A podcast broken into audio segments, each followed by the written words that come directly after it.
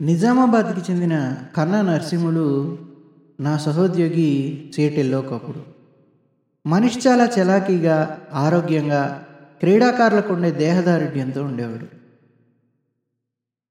ఆయన సరదాగా ఆడే మా క్రికెట్ టీంకి కూడా నాయకుడు. తనకి ఇద్దరు పిల్లలు ఓ అమ్మాయి ఓ అబ్బాయి. వాళ్ళ అమ్మాయి మా చిన్నదానికన్నా వయసులో రెండు నెలల చిన్న.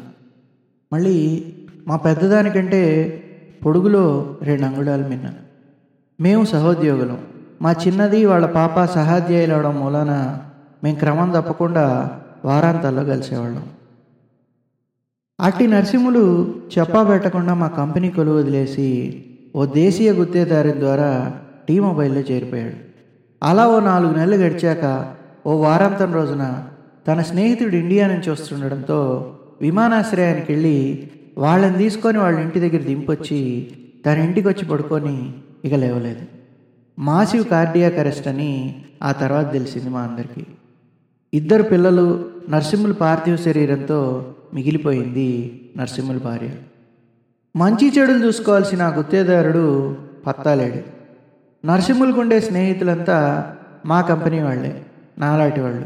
ముందు వాళ్ళ తల్లిదండ్రులతో నేనే మాట్లాడినా తన పార్థివ శరీరాన్ని ఇండియాకి పంపిస్తామన్న వాళ్ళ ఆశల మీద నీళ్ళు చిలకరించా చాలా ఖర్చు.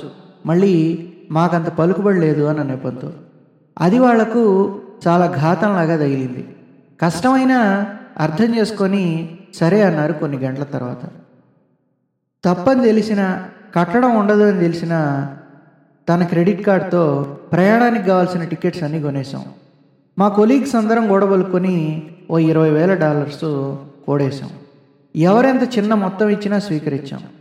ఈ మనీ కలెక్షన్ అంతా మా ఇంకో సహోద్యోగి అయిన శశి సుంకు చూసుకున్నాడు. తర్వాత చాలా కష్టమైంది తన దహనం. చాలామంది ప్రతిరోజు పండగ సినిమా చూసి తండ్రి సమాధి ఎలా ఉండబోతోందో చూపిస్తే చాలా అతి అన్నారు.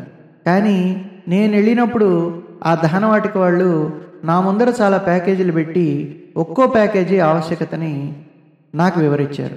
ఇరవై మంది దర్శనార్థం వస్తే ఇంత యాభై మందికి అయితే ఇంత డ్రెస్సింగ్ చేస్తే ఇంత రాళ్ళు పెడితే ఇంత పెట్టకపోతే ఎంత అంటూ ఒక గంట. గీచి గీచి బేరాలాడి అతి తక్కువ డబ్బుకు ఒప్పించొచ్చారు. ఈ లోపల మా నరసింహుల కూతురు హర్షమామ నాన్న నన్ను ఈతకు తీసుకెళ్తా అన్నారు నువ్వన్నా తీసుకెళ్ళు. నాన్నని చూడనిస్తారటగా నేను ఏ డ్రెస్ వేసుకోను అంటూ చాలా అమాయకంగా అడిగింది.